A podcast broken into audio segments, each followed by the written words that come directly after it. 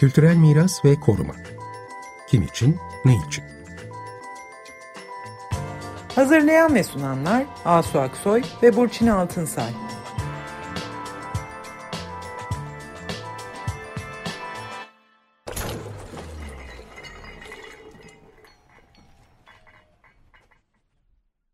Merhaba, bu akşam e, Kanal İstanbul projesinin Trakya'nın biyokültürel peyzajını nasıl etkileyeceğini konuşacağız. Ben Burçin Altınsay. Merhabalar, ben Asu Aksoy. Evet, bu, bugün bu akşam Yiğit Ozar e, konuğumuz. Bu çok e, yani Kanal İstanbul projesi e, bilindiği gibi İstanbul'un hemen batısından başlayıp işte bütün Trakya'yı boydan boya, Marmara'dan Karadeniz'e boydan boya geçen bir e, kanal projesi. Bu projenin bu sahada, bu alanda, bu Trakya ve sadece Trakya ile sınırlı olmayan bu devasa e, bölgede yaratacağı etkiyi konuşmak üzere Yiğit Ozar'la bu akşam beraberiz. Merhaba Yiğit. E, merhabalar, teşekkür ederim davetiniz için. Merhaba Yiğit, hoş Yiğit. geldin. Hoş bulduk. Seni kısaca anlatalım. Yiğit Ozar, arkeolog. E, iki bin sekiz yılında İstanbul Üniversitesi Arkeoloji Bölümünden mezun. Ee, ve e, çeşitli koruma, onarım, planlama, kentsel arkeoloji projelerinde arkeolog olarak çalıştı. Halen Arkeologlar Derneği İstanbul Şubesi Başkanı. Kaç yıldır başkanlık yapıyorsun Yiğit? Ee, seni bildim bileli başkanlık yapıyorsun. altı yıl oldu sanırım. altı yıl oldu yani, mu? Umarım sonlarındayızdır diyeyim burada. Şimdi de İstanbul Planlama Ajansı'nda çalışıyorsun.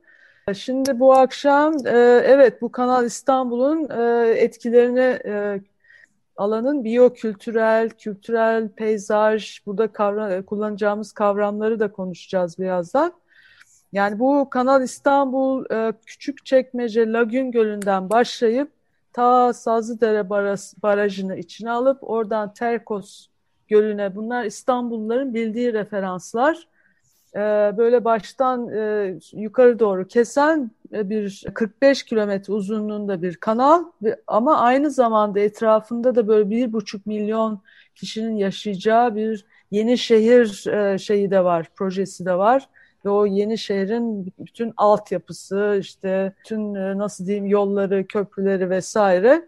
Şimdi buradaki bölgenin, bu bölgenin bütün peyzajı dolayısıyla tamamen değiştirecek bir projeden bahsediyoruz. Buradaki mirası nasıl şey yapmalıyız aslında, tanımlamalıyız? Yani burada bir doğal ekolojik koridorlar var, burada böyle bir insanların şekillendirdiği, çünkü Trakya doğudan batıya yani iki kıtanın buluştuğu alan olmuş. Avrupa ile Asya arasında gidiş gelişler hep e, Trakya üzerinden olmuş. E, değil mi? Yani buradan işte bütün kervanlar buradan geçmiş, e, ordular buradan geçmiş, seyyahlar buradan geçmiş ve onların bıraktığı izler var tarih boyunca. Sonra burası çok bereketli topraklar, burada çok antik şeyler, e, medeniyetler gelmiş, burada işte köylerini kurmuş, yerleşimlerini kurmuş. Katman katman burada bir mirastan bahsediyoruz. Evet, nasıl etkilenecek olacak buradaki evet. miras? Yiğit oradan başlasın isterseniz. Bu tabii burada bizim bildiğimiz, belki herkesin bilmediği, Yiğit'in bize söyleyeceği arkeolojik alanlar da var. Hani tarihi, kültürel varlıklar var ama onların dışında da varlıklar var ve bunlar hepsi bir arada buranın işte biyokültürel peyzajını oluşturuyor. Bunların da nasıl etkileneceğini e, anlatabilirsen. E, tamam, Trakya'nın tam ortasından geçiyor. Trakya'nın coğrafyasını ve topografyasını çok etkileyerek geçiyor ama öte yandan da ta İstanbul Boğazı'nı, İstanbul ve Çanakkale Boğazları'nın e, işte e, tek olmaları, e, Akdeniz'den Karadeniz'e geçişin tek olması durumunu da değiştiren bir yeni e, geçiş öneriliyor. Bu boğazlar üzerinde koskoca bir siyasi tarih oluşmuş. Onu da değiştiriyor. İstanbul'un kentinin coğrafyasını da, İstanbul'un tarihi çekirdeğinin coğrafyasının da tanımını değiştiriyor. Bütün bunlar nasıl etkilenecek, nasıl boyutları var, onlardan bahsederek başlayabilir miyiz Yiğit? Evet, e, teşekkür ederim tekrardan. E, herhalde tabii etkilenmeden söz etmeden önce e, biraz önce sizin söylediği gibi aslında e, nasıl bir miras e, bu projeden e, ya da planlamadan etkilenecek? E, kısaca bunu tanımlamaya çalışayım. Tabii ki buradaki bütün güzergahtaki kültür varlıkları envanterini tek tek anmamız ve anlatmamız pek kolay değil ama burada bir bağlam tanımlayabiliriz en azından diye düşünüyorum. Yani şöyle ki Küçükçekmece Gölü ve Marmara Küçükçekmece Lagün Gölü ve Marmara Denizi arasındaki doğal sit alanından başlayarak güneyde, kuzeyde Karadeniz sahillerindeki fosil kumullarına kadar uzanan bir bölgede, kuzeyden güneye iklim değişikliklerinin de görüldüğü, bu nedenle biyolojik çeşitliliğin de çok fazla olduğu bir alanda e, pek çok e, arkeolojik, endüstriyel ya da savunma e, yapısı, modern mimarlık mirası, kırsal miras gibi kültürel mirasın kendi alt kategorilerini içeren bir kültür varlığı topluluğundan, e, bağlamından söz ediyoruz aslında. Tabii ki bu bağlamı kronoloji eksenli olarak anlatacak olursak ilk değinmemiz gereken nokta Yarımburgaz Mağarası olacaktır. Ki e, bugün için yaklaşık dört yüz bin yıl öncesine e, tarihlendirilebilen e, insan izlerine e, barındırıyor Yarımburgaz Mağarası. altmışlı yıllarda ilk defa kazıları başlıyor. seksen altı seksen yedi'de Mehmet Özdoğan tarafından kazılar devam ediyor. seksen sekiz doksan yılları arasında yine İstanbul Üniversitesi Prehistory Anabilim Dalı'ndan Güven Arsebük tarafından bu alanda kazı çalışmaları yürütülüyor. Ki doksanlı yıllarda kazının tamamlanmasında Güven Arsebük'ün e, temel argümanı, bugünkü bilgimize göre biz bu e, mağarada kazı çalışmalarını şu ana kadar yürüttük e, ama şu an E, tamamını kazmadığımız halde çalışmaları durduruyoruz ki e, ileride e, daha farklı bir bilgi birikimi olacağı için ilerideki arkeologlar bu alanda e, daha farklı sonuçlar elde edebilir. Yani bunu şunun için söylüyorum, bu mağaranın e, barındırdığı arkeolojik verinin ne kadar kıymetli olduğu, bu nedenle bir, an, bir anda kazılıp boşaltılıp boşaltılmasının hiçbir zaman benimsenmediği ve sürekli geleceğe bir veri rezervi olarak gelecekteki teknolojilerle, gelecekteki değişikliklerle arkeoloji alanında tekrardan değerlendirilebilme şansı bırakılması istenen kıymetli bir veri tabanı. Ama buna karşın tabii ki bunca yıldır kanal dışında etrafındaki, üstündeki yapılaşma, içindeki definecilik faaliyetleri, film ve sinema sektörünün bu mağarayı kullanım biçimlerinden kaynaklı çeşitli tahribatlara da e, maruz kaldı. Bağlam açısından baktığımızda Yarımburgaz Mağarası e, aslında bir tür paradigma konusu. Şöyle ki biraz önce Asu Hanım'ın söylediği e, bu bölge kültürler arası geçişin tarih boyunca coğrafyalarından biri. E, Paleolitik dönem içinde ilk insanın Afrika'dan yayılışıyla ilgili tartışmalarda stratejik bir noktada durduğunu görüyoruz. Çünkü işte ilk insanın Afrik, Afrika'dan çıkışı çoğunlukla e, Avrupa, varış noktası Avrupa olan bir e, rota üzerinden tartışılmaya çalışılır. Ama günümüzde bir yandan da e, bu rota böyle miydi ya da sadece bir rotadan mı söz ediyoruz? Rotadan ve sınırlardan çok, e, şematik rotalardan çok yayılımın insanların farklı bölgelerde coğrafyaya uyum sağlamasıyla mı açıklanması gerektiği gibi e, görüşler var. Her iki e, görüş içinde, e, iki şekilde toparlayabileceğimiz her iki görüş içinde Yarımburgaz Mağarası Anadolu'nun bitişinde, Trakya'nın dolayısıyla e, Avrupa'nın başlangıcındaki e, anahtar konumuyla e, bu konuda çalışan, e, görüş bildiren farklı görüşlerin, ekollerin e, odaklarından cevaplarına, e, sorularına cevap aradığı e, alanlardan biri. Bu nedenle Yarımburgaz Mağarası'nı sadece İstanbul tarihi için değil, çok daha üst bir ölçekte ilk insanın yayılışı nedeniyle dünya tarihi için önemli alanlardan biri olarak tanımlamamız gerekiyor. Bununla birlikte Yarımburgaz Mağarası'nın önemi sadece insan tarihiyle ilgili değil, Yarımburgaz Mağarası'ndaki kazılarda Bu e, mağarada yaşayan Ursute'nin giri adıyla bilinen e, Latince e, bir ayı türü e, mağarayı kış uykusu için kullanıyor. Başka yırtıcı hayvanlar da kullanıyor muhtemelen ve e, bu türlerin bu vadide avlan, avladıkları, beraber e, avlayarak mağaraya getirdiği hayvanların kalıntılarına doğru ulaşıyoruz mağarada. Dolayısıyla e, doğa tarihi içinde e, veriler sunuyor bize. Bu bölge İşte günümüzden üç yüz bin yıl önce, dört yüz bin yıl önce burada hangi tür hayvanlar yaşıyormuş, bunu e, mağaradan öğreniyoruz. Aynı şekilde florasıyla ilgili e, veriler de taşıyor ve dolayısıyla bunlar e, günümüzde e, günümüze kadarki iklim değişikliklerini e, anlayabilmemiz için de önemli ipuçları sunuyor bize. Bununla birlikte e, sadece e, flora ve fauna ile ilişkisi tarihsel bağlamda değil, günümüz için de çok önemli. E, bundan yaklaşık altı yedi yıl önce bu bölgede e, ilk defa tanımlanan e, Sultan Peremiri isimli bir e, çiçek türü var örneğin. E, biyolog arkadaşım Esra Ergin dikkatimi çekmişti. E, bu çiçek türü altı yedi yıl öncesine kadar daha geniş alanlarda, Başakşehir ve Altınşehir'in daha geniş alanlarında varlığı tespit edilmişken son olarak iki bin on dört yılında yapılan bir çalışma sanırım. Orada görülüyor ki sadece Yarımburgaz Mağarası yamaçlarında koruna gelmiş. Çünkü bu alan uzun yıllardır arkeolojik sit alanı olarak koruma altında. Fakat bu sit alanının etrafındaki bölgelerde uzun yıllardır yapılaşmaya açılmış ya da yasa dışı da olsa, çarpık da olsa yapılaşma girişimlerinin görüldüğü alanlar. Dolayısıyla bu tek nokta endemiye e, nadide bitki türünün yaşam alanı, e, yaşamı e, arkeolojik sit alanının ona sağladığı koruma koşulları altında e, bu bölgede e, koruma gelmiş. Yine günümüz faunasından bir örnek verecek olsak e, bu bölgede Akdeniz nal burunlu yarasası bu mağarada işte I U C N'in e, kırmızı listesinde e, işaretli olarak bu mağarada az da olsa e, yaşamını sürdürmeye çalışıyor.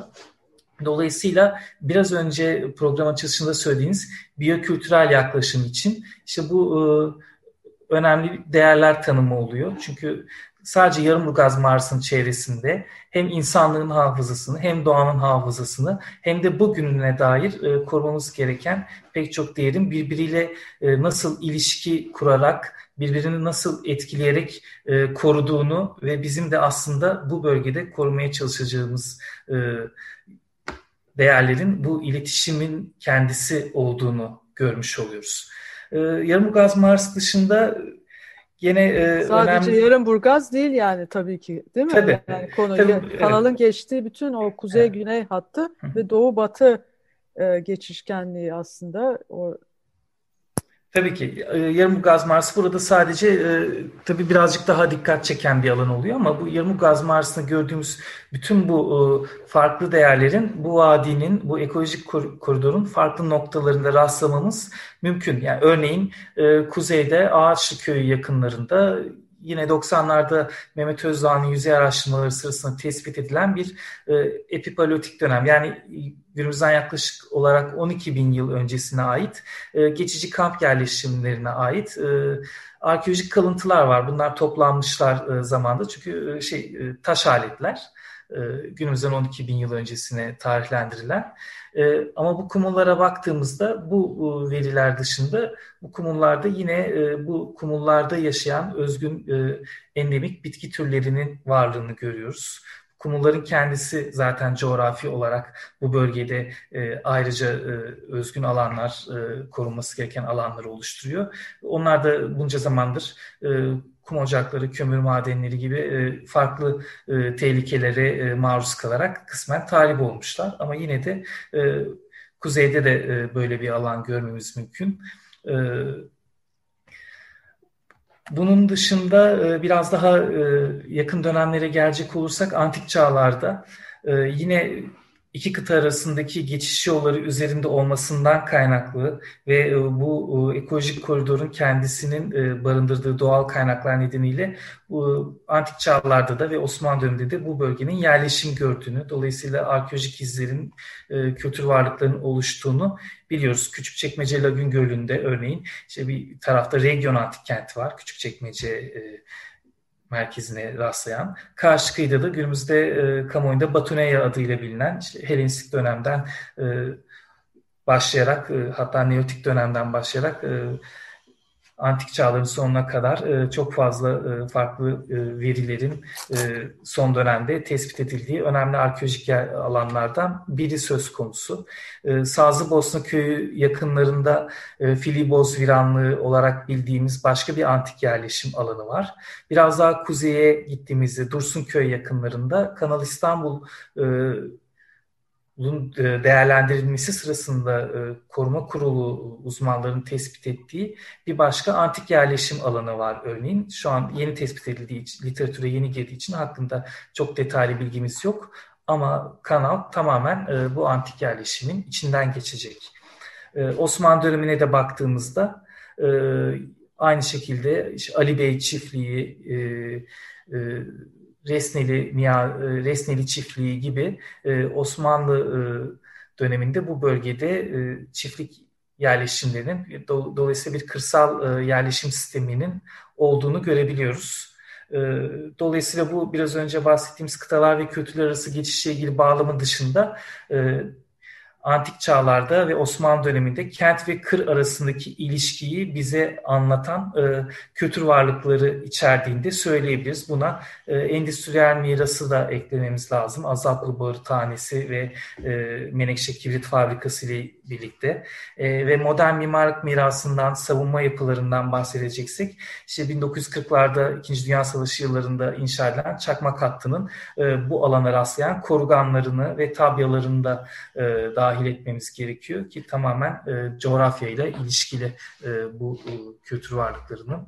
E, Sen kültür varlıklarından bahsediyorsun, evet, hmm. ama onların e, onların etrafındaki daha büyük bir e, birliktelikten, daha büyük bir ortamdan da bahsediyorsun. Yani bunlar e, koruma anlamında düşündüğümüzde tekil olarak, noktasal olarak kültür varlıklarını, tabii Yarımburgaz çok önemli, çok bilinen, çok kıymetli bir yer.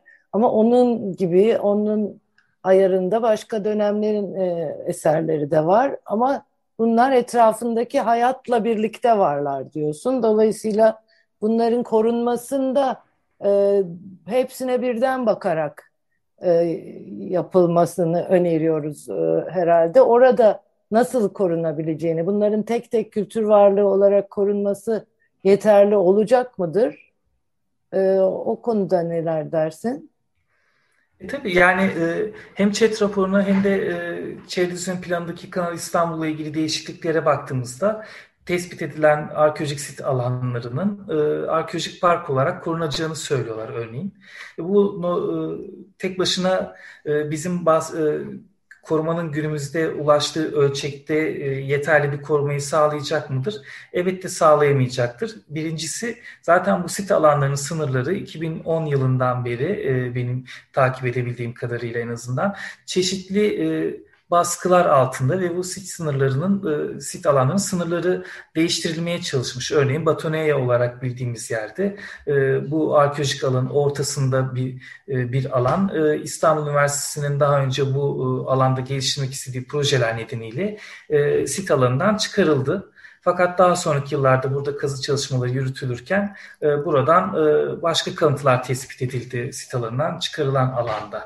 İşte Spradon e, antik kent, antik yerleşimi var Isparta Kule yakınlarında. Benzer bir şekilde sit sınırları çeşitli tartışmalara söz konusu oldu. Bir kere e, mevzuat açısından, e, mevzuat araçları açısından değerlendirdiğimizde dahi buradaki sit sınırları çeşitli baş, baskılarla söz konusu olduğu için e, bu sit sınırlarıyla korunmaktadır. Gerçekten yeterli ve gerçekçi mi, samimi mi?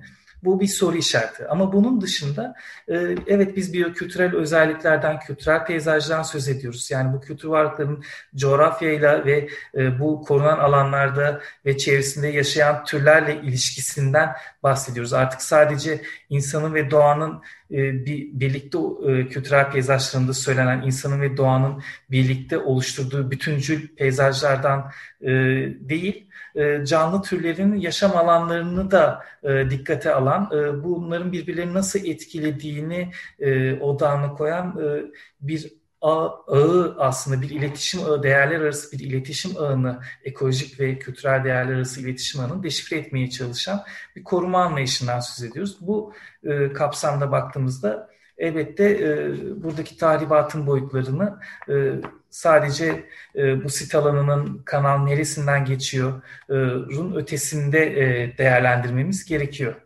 Evet, e, ama... yani bu kanal projesi aslında ya öyle bir hamle ki e, aslında sadece kanal değil, yani şimdiye kadar bir sürü e, kentsel yayılma projeleri bu e, miras alanlarını böyle tekil şeylere indirgemiş ve sınırlarını sürekli küçülterek onları böyle birer anıt gibi böyle bir köşede sıkıştırmış koymuş. Oysa ki biz bu alana bir sürdürülebilirlik perspektifinden bugün baktığımızda e, aslında orada doğayla insan e, birlikte yaşantısı ve sürdürülebilir bir ekolojik yaşantı için aslında orada bir takım temellerin mevcut olduğunu, tarihte baktığımızda oradaki ekolojik koridor, işte oradaki biyolojik çeşitlilik ve oradaki insan faaliyetlerinin tarih içinde belli bir denge içinde, belli bir sürdürülebilirlik dengesi içinde gel- geldiğini görüyoruz. Ta ki işte bu çok büyük e, greyder ile girip e, alt üst etme kapasitesini biz kazanana kadar. Yani o, onu yapmaya başladığımız an parçalıyoruz aslında. Bütün bu sürdürülebilir dengeyi parçalamaya başlıyoruz. Ve kanal, daha önce hep İstanbul'un yani, koruma kanal, alanı diye tanımlanan yerleri de plan araçlarıyla da greyderlerden evet. önce plan araçlarıyla da değiştirmeye başlanıyor. Ee, hiçbir zaman orada yerleşim önerilmeyen yerlere değil evet. mi? Bunu, evet. evet Yiğit bunu anlatmak evet. lazım. Aslında e, tabii bu konuda daha önce e, Profesör İcra Dinçer hocamızla bir o, ortak çalışmamız olmuştu. Bir makale hazırlamıştık ve burada e, te, dile getirdiğimiz gibi yaklaşık seksen yıllık bir planlama modelinde e, baktı, planlama geçmişine baktığımızda e, İstanbul'un kuzeyi yapılaşmadan korunuyor. Bu sırada bu söz ettiğimiz Kanal İstanbul'un geçeceği e, ekolojik koridor da koruma altına alınmış durumda. Ta ki Kuzey Marmara Otoyolu, üçüncü Köprü, Yeni Havalimanı gibi e, müdahalelere kadar zaten bu e, müdahaleler kısmen e, bu koruma alanında, bu koruma politikasının mekansal sınırlarında bir parçalanma yaratıyor. Ve bu e, müdahalenin son darbesi de Kanal İstanbul ve etrafına yapılması planlanan Yenişehir e, alanı oluyor. Bunları bu bir haritada işlediğimizde e, hakikaten e, seksen yıllık bir koruma vizyonunun e, terk edilmesini, alt üst edilmesini e, ve İstanbul'un kuzeyinde ve batısında e, ki e, çok ciddi bir koruma alanının e, ortadan kaldırılmasını görmüş oluyoruz. Bu sadece arkeolojik miras, kültür varlıkları, doğal varlıklar için geçerli değil. Meralar, sulama su havzaları, kırsal alanlarla ilgili diğer koruma araçlarıyla korunan pek çok alanında ortadan kaldırılması anlamına geliyor aynı zamanda. Hayvanlar ve ta denizlerdeki balıklara kadar değil mi? Balıkların evet, da evet. yaşantısı değişecek Hı-hı. bundan etkili. Evet ve ilginçtir bu bölgedeki be- meralar örneğin e, Osmanlı döneminde de e, koruma altındaymış kısmen. E, daha sonradan da önemli bitki alanı, önemli doğa alanı olarak korularak Batı İstanbul meraları olarak biliniyor. E, hakkında koruma kararları e, istikrarlı bir şekilde devam etmiş alanlardan bahsediyoruz. E, Yani bu koruma İstanbul'u özelinde bir koruma mirasının, politikası mirasının da terk edilmesi anlamına geliyor aynı zamanda. Evet. evet yani ya. Çok büyük bir e, hayatı etkileyecek evet. o burada. Hem ve tarihi yani, alanları hem bugünkü hayatı, canlıları. Şimdiye kadar kurmuş olduğumuz bütün bu ilişki yani kent-kır ilişkisi, İşte e, o biyolojik çeşitliliği koruma e, yaklaşımları yani bunların hepsi aslında Kanal İstanbul belki şimdiye kadar ya, yapıla gelen bu tahribatın en son şeyi noktası ve nokta yani hani e, o evet. kadar sertlikte bir müdahale. Ülkeler kadar... arası ilişkiyi de etkileyecek kurmuş olduğumuz. E, tabii e, bir de şunu e, son... E, kez dikkat yani atladım dikkat çekmek istiyorum. Kanal İstanbul Chat raporunda daha önce de dikkat çekildi aslında başka vesilelerle. Kanal İstanbul güzergahında kalan kültür varlıklarının Hasankeyf'teki iyi uygulamalar örneğinde olduğu gibi yerinden taşınacağı önerisi var ve bu öneri üzerinden gidiyor.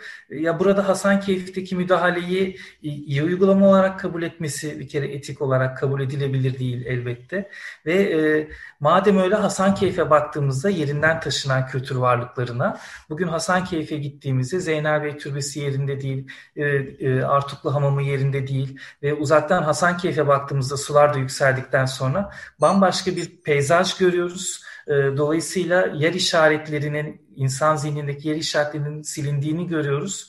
Bu da yani aslında mekan ve insan, mekan ve kolektif hafıza, bellek arasındaki ilişkinin de kültür varlıklarının yerinden taşınmasıyla, bağlamından koparılmasıyla nasıl parçalandığını gösteriyor bize. Kendileri Hasankeyf'i iyi uygulama olarak örnek vermiş ama aslında bir yandan da Hasankeyf bizim için İstanbul'un bu bölgesini nasıl bir vahşetin Bekledi, beklediğini gösteren bir örnek olarak günümüzdeki hali orada duruyor maalesef. Evet, maalesef. Çok teşekkürler Yiğit. Yine sözünü kesmek zorunda kaldık ama evet, epeyce geniş kapsamlı bir konuyu bize anlattın. Ee, tekrar görüşmek üzere o zaman. Hoşça kalın. Evet, çok teşekkürler Yiğit. Görüşmek ben teşekkür üzere. ederim. Görüşmek üzere. Kültürel miras ve koruma. Kim için, ne için? Hazırlayan ve sunanlar Asu Aksoy ve Burçin Altınsay.